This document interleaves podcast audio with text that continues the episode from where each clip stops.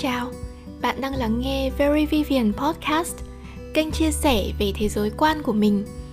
Và hôm nay mình sẽ nói thêm một chút về Melbourne yêu dấu. Melbourne như đã kể ở trong podcast tập 3 là một thành phố rất là bình yên. Những ngày sống ở đây thì mình cảm giác thời gian như trôi chậm lại.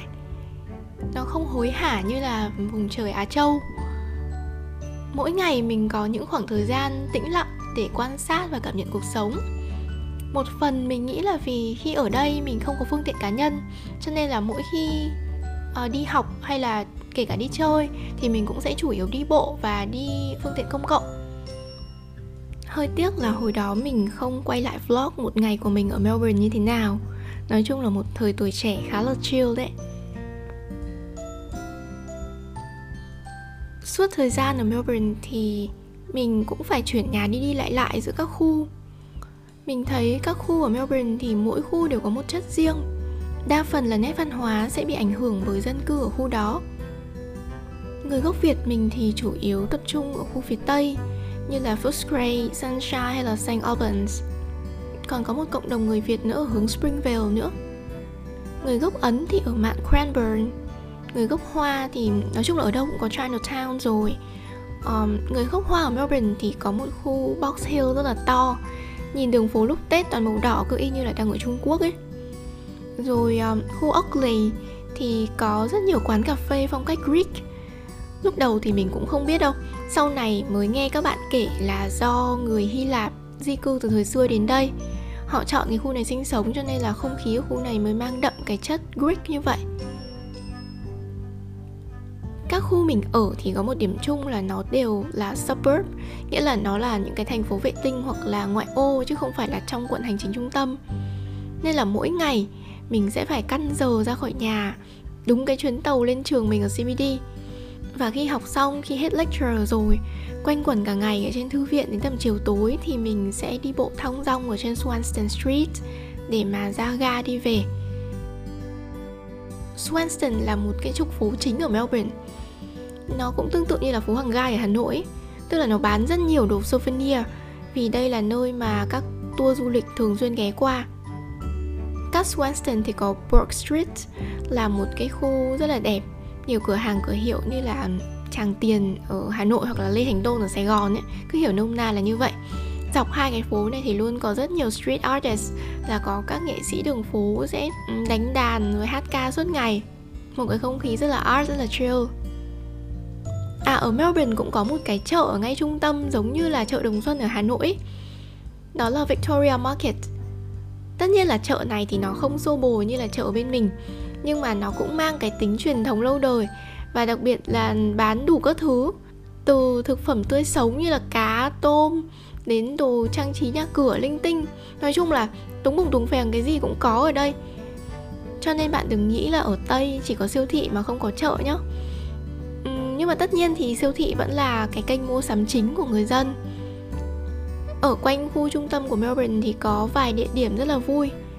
Ngoài những cái khu shopping mall như là Emporium hay là QV thì có thể đi bộ ra Federation Square, thỉnh thoảng lại có hội trợ đông vui tấp nập. Và còn có một cái khu GFO là một khu outlet cực kỳ to tuy là chỉ bán đồ outlet tức là những cái đồ mà sản xuất lỗi size thôi nhưng mà cái scale của khu này thì to lắm. Phải to gấp mấy lần trung tâm thương mại bình thường ở Việt Nam ấy ẩm thực nước Úc thì không có gì đặc sắc nên là hầu như ở Melbourne khi đi ăn hàng thì mình toàn đi ăn đồ châu Á thôi. Nhật, Hàn, Thái, Việt, Trung. Rồi hôm nào mà muốn đổi khẩu vị nữa thì có thể đến khu Lagan để ăn đồ Ý còn lại thì mình ăn uống khá là unhealthy. Toàn là ăn fast food, rồi lại uống trà sữa cha time. Có một điểm mình cho là đặc biệt ở Melbourne, đó là ăn sushi bình dân ở đây thì khá là rẻ. Mình cứ nói trung bình một bát phở thì khoảng 12 đến 15 đô, để bạn hình dung là giá cả ở Úc nó đắt đỏ như thế nào. Nhưng mà một cái roll, tức là một cái cuộn sushi mà mình mua ở quán gần trường nó chỉ đâu đó khoảng 2 đô rưỡi thôi. Thật ra ở Úc cái gì mà 2 đô là rẻ nhất rồi, Kể cả so với street food hay là các item ở trong siêu thị. Ít khi có cái gì mà giá tầm 2 đô lắm, cho nên là hồi ở úc tự nhiên mình lại thành tín đồ sushi vì nó vừa rẻ mà lại vừa có hương vị châu á quen thuộc.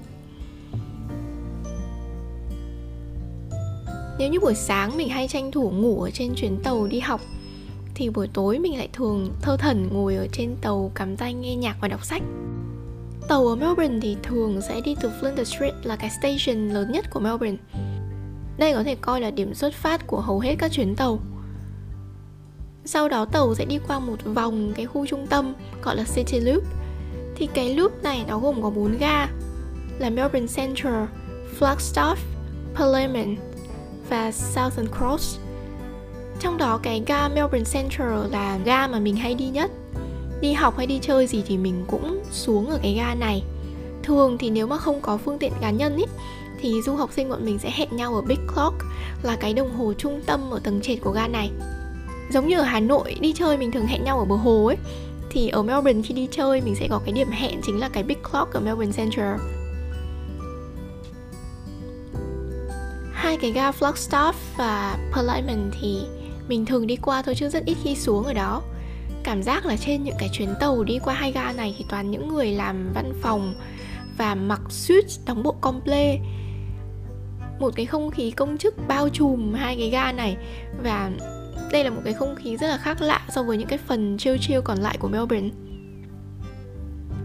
Còn một cái ga cuối cùng ở trong City Loop là Southern Cross. Thì có thể coi đây là một cái connecting station có rất nhiều những cái chuyến tàu đường dài đi đến các tỉnh khác thì sẽ đều được xuất phát ở đây. Và kể cả những cái chuyến xe Skybus connecting hành khách đi từ sân bay về trung tâm cũng sẽ đỗ ở đây nữa. Không khí ở cái ga này thì cảm giác là loãng hơn các ga khác. Có thể là vì cái trần nó cao quá. Trong cùng một không gian có thể nhìn thấy tất cả các platform, nên là khi mà bắt tàu ở cái ga này thì mình luôn có cảm giác là hơi buồn như là sắp phải chia tay, chia chân ai ấy. Úc thì cũng sử dụng giờ mùa hè giống như là rất nhiều quốc gia khác để mà tiết kiệm năng lượng. Cụ thể thì giờ Melbourne chênh lệch với múi giờ GMT cộng 7 ở Việt Nam là khoảng 4 tiếng vào mùa hè và 3 tiếng vào mùa đông. Cái này được gọi là Daylight Saving Time, Tức là mùa hè thì giờ sẽ được đẩy sớm lên một tiếng đồng hồ để tận dụng cái ánh sáng mặt trời. Ở Melbourne thì nắng rất là ấm. Có lẽ là tất cả các thành phố ôn đới hay là những cái nước ôn đới thì đều như vậy. Tuy là nhiệt độ thấp, đứng ở trong bóng dâm thì có thể lạnh, nhưng mà đứng ở ngoài nắng thì luôn mang đến cảm giác rất là ấm áp. Nên khi mà đi ra ngoài đường ban ngày, sẽ chỉ cần mang một cái áo khoác mỏng thôi, còn lại là việc của nắng. Mình thì mình thường mua đồ ăn trưa take away và ra bãi cỏ State Library để ngồi ăn tận hưởng cái sự ấm áp của ánh nắng Melbourne cũng vì thế mà sau mỗi học kỳ ở Melbourne thì mình lại thấy da mình đen đi một tông. Nhưng kể ra thì cũng đáng. Lúc này thì mình đã hiểu tại sao người tây lại rất thích tắm nắng. Đúng là ngồi dưới ánh nắng ở những vùng ôn đới thì sẽ không có cảm giác nóng bức hay là mồ hôi chảy thành dòng như là nắng ở xứ mình đâu. Melbourne còn có một cái đặc điểm nữa là gió rất là mạnh.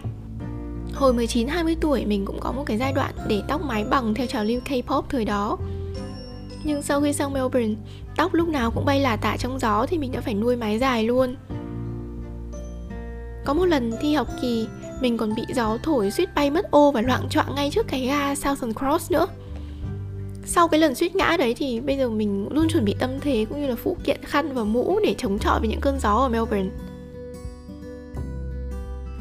Thao thao bất tuyệt từ nãy đến giờ thì cũng có vẻ dài rồi đấy. Nếu bảo mình nói về Melbourne chắc mình có thể nói cả ngày luôn. Nhưng mà thôi, hôm nay mình sẽ kết thúc podcast này ở đây Mong là nó khơi gợi lại một phần nào những kỷ niệm đối với các bạn mà từng sống ở Melbourne giống như mình. Cảm ơn bạn đã lắng nghe và xin chào tạm biệt.